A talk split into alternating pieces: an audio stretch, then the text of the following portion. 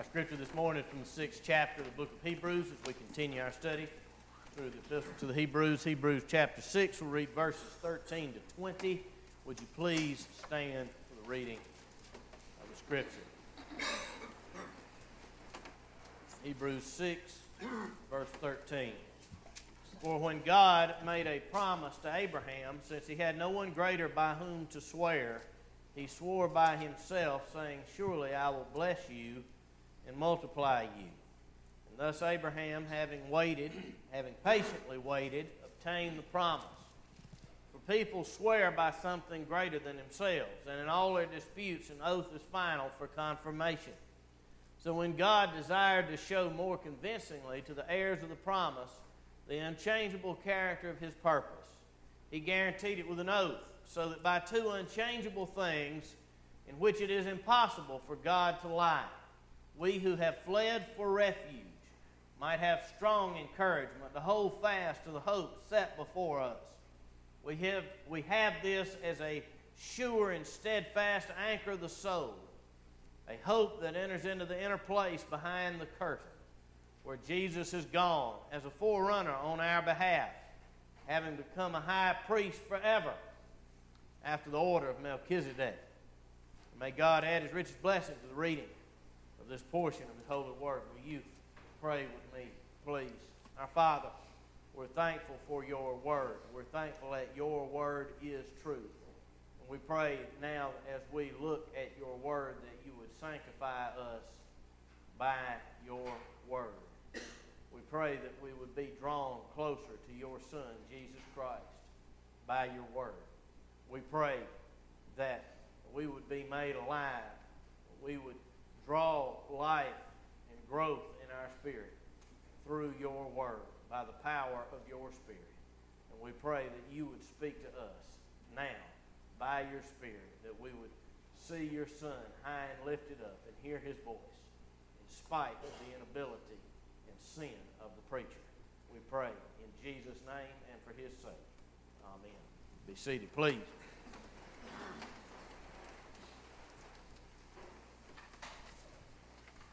The anchor of our soul. Early in my ministry,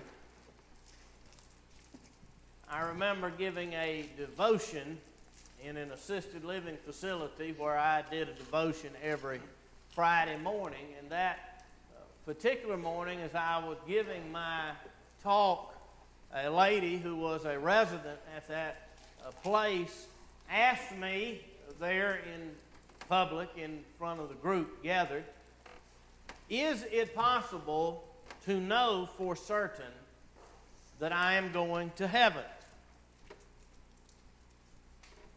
That's a good question. Maybe you figure for you that will be so many years into the future that uh, you don't need to concern yourself with such matters. Now, but it really is a bigger question simply than going to heaven later. Can you be sure that you are in right relationship with God now?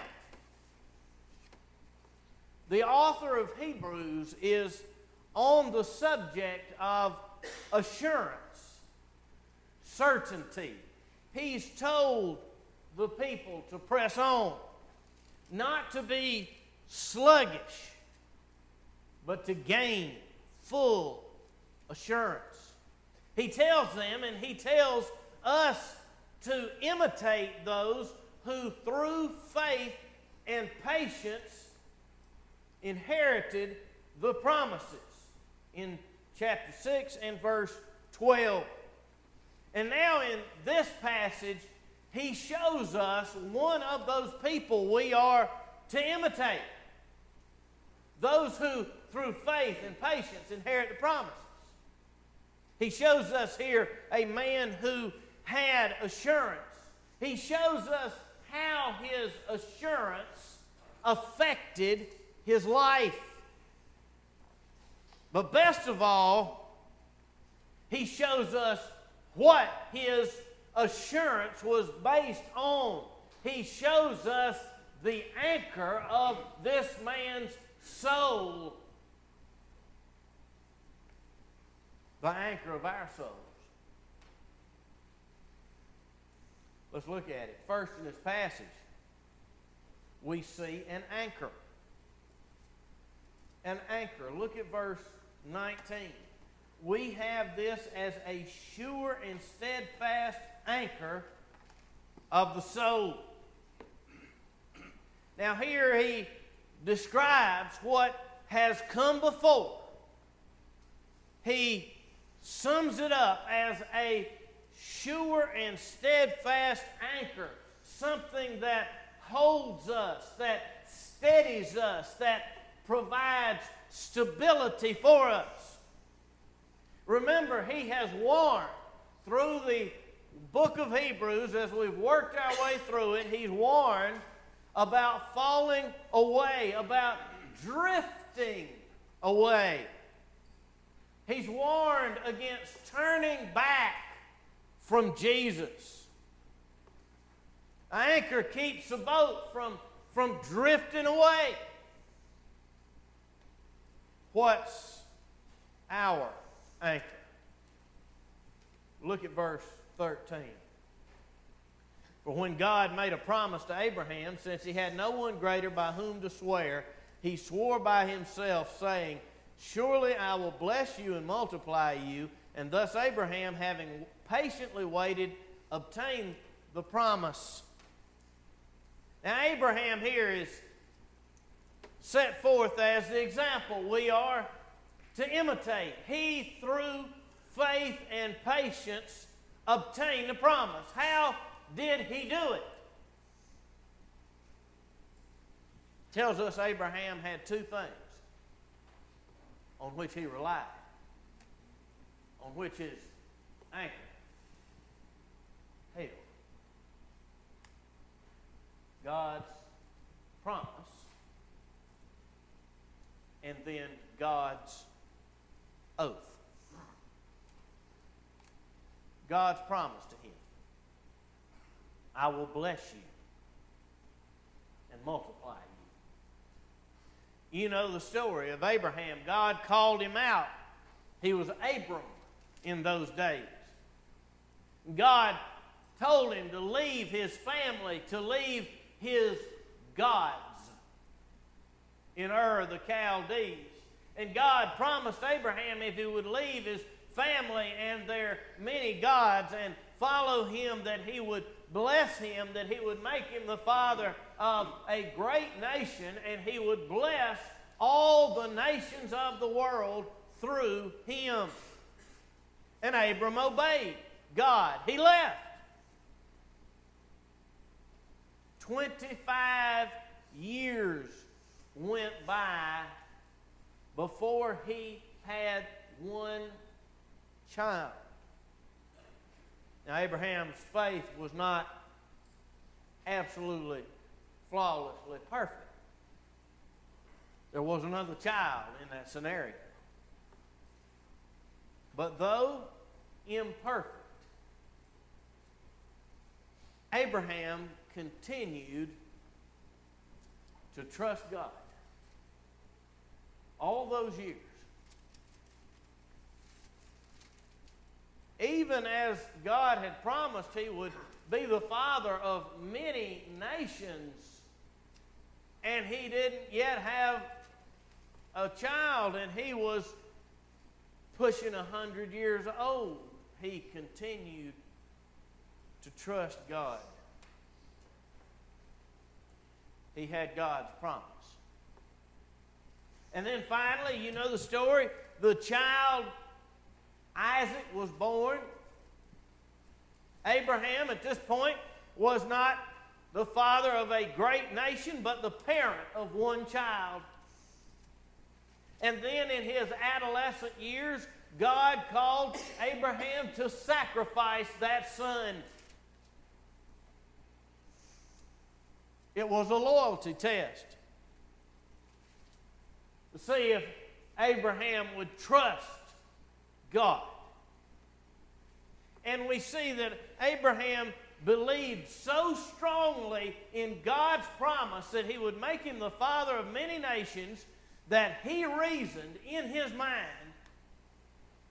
that if God commanded him to sacrifice Isaac and he did what God commanded, that God would raise his son from the dead.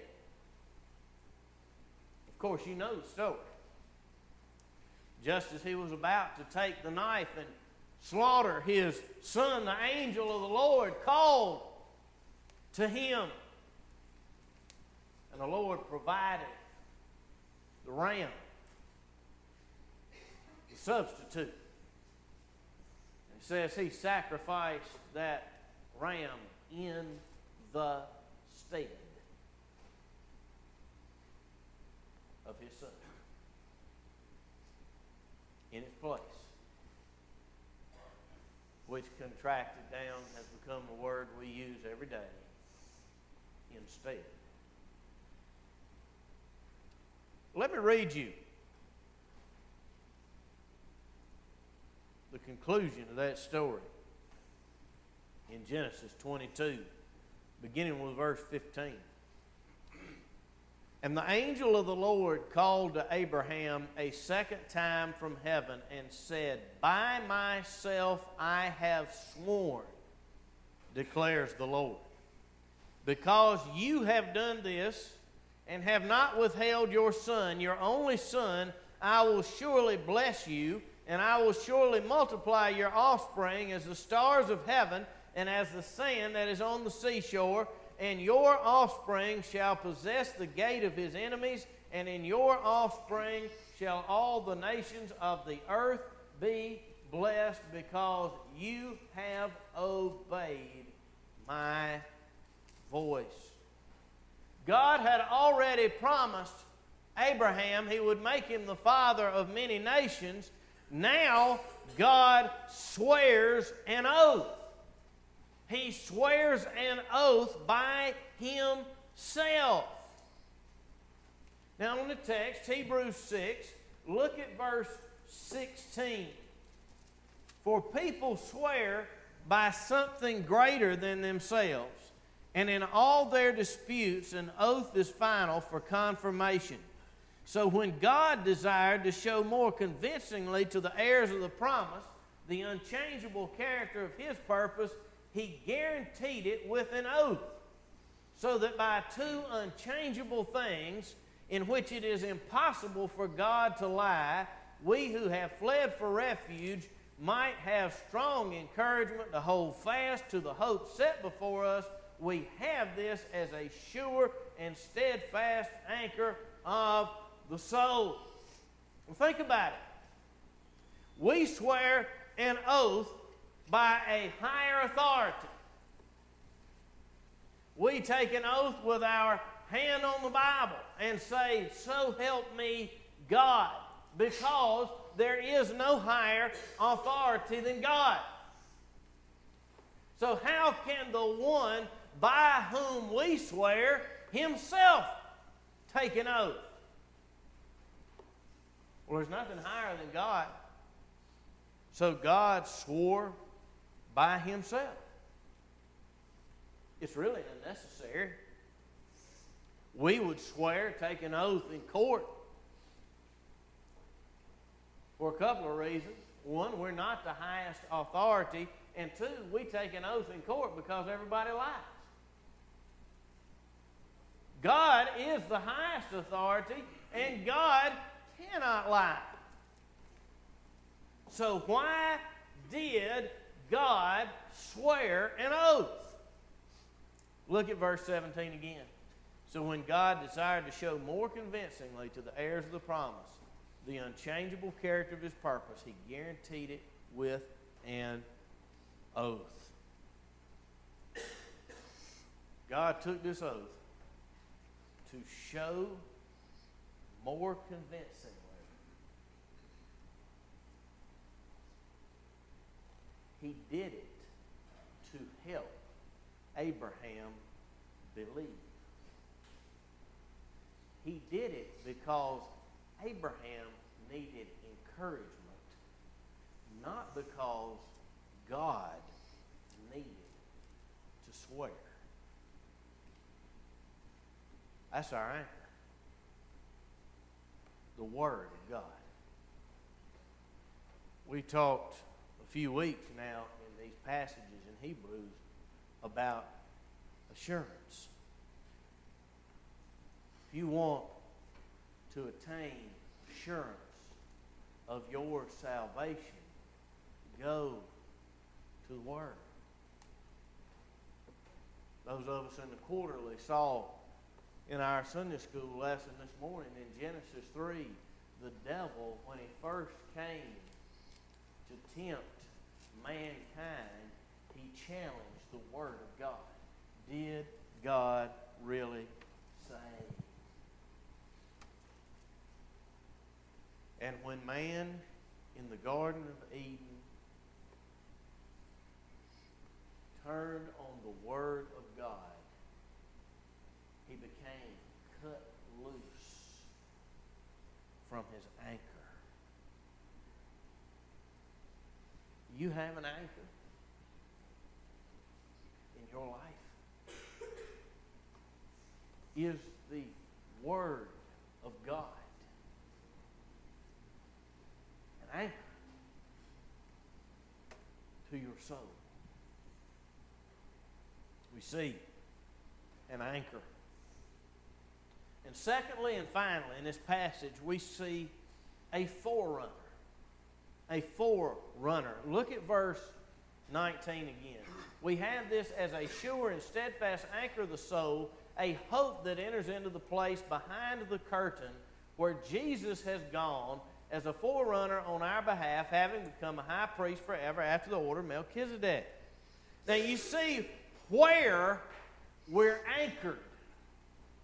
We are anchored, verse 19 says, into the inner place behind the curtain. Of course, that's in the temple. In the temple, that inner place behind the curtain was called the Holy of Holies. And that place, that, that most holy place, was a picture of the very throne room of God in the heavenly place. The place where God is. The people could not go in the temple into the Holy of Holies. Only the high priest could go into the Holy of Holies, and he could only go in there once a year. He entered that place on the Day of Atonement or the Yom Kippur to make atonement, to make a sacrifice for the people once a year. See, the Holy of Holies is a picture. In fact, book of Hebrews later we'll see calls it a copy, a model of God's very throne room in heaven. It is the place, verse 20 says, where Jesus has gone as a forerunner on our behalf. Jesus, our high priest, has made the perfect sacrifice of himself for our sins. And now he has gone into the Holy of Holies, not the scale model of it in the temple in Jerusalem, but the very holy of holy, the throne room of God Himself in heaven. It says He has gone there as a forerunner on our behalf. He is our forerunner. He has gone ahead. We will go where He has gone. Because he has gone to heaven, his people will go to heaven. And not only will we go to heaven, with him one day, but it says we are anchored to him there now. That is what holds us. That is what can keep a man or a woman steady when the hurricanes of life bear down. You think about the ship, a ship that is anchored, and the rope binds the ship to the anchor.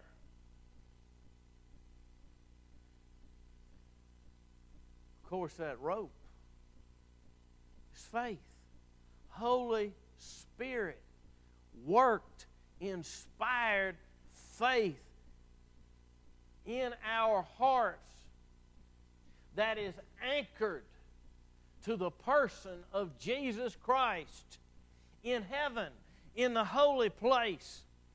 Look at verse 18 again. So that by two unchangeable things in which it is impossible for God to lie, we who have fled for refuge might have strong encouragement to hold fast to the hope set before us.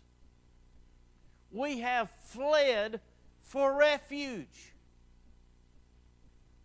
Thankfully, Dorian did not hit the South Carolina coast as hard as we had feared. But you know, Governor McMaster early last week ordered an evacuation of the coast and they rerouted I 26 east so it was headed west. So people in harm's way could flee for refuge. Where do we flee for refuge when the storm is coming? When life falls apart? We flee to Jesus in the holy place.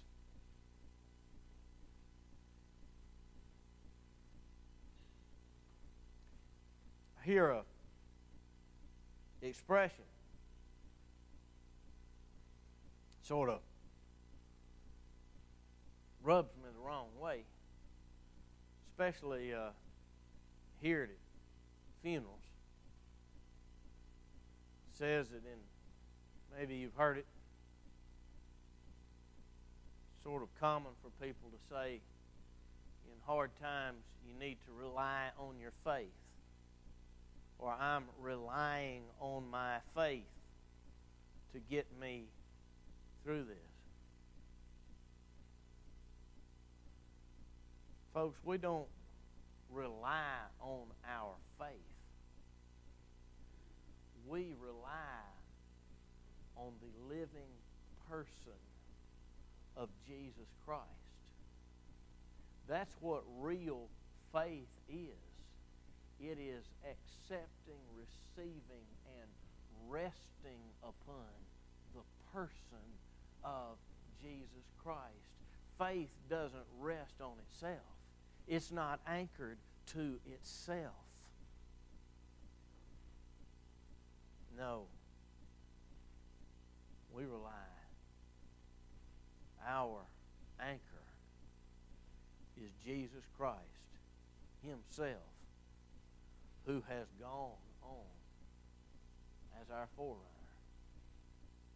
into the heavenly place and has promised where I am, there you may be also. A lady that day in the assisted living home asked me can I be certain that I am going to heaven? I asked her some questions.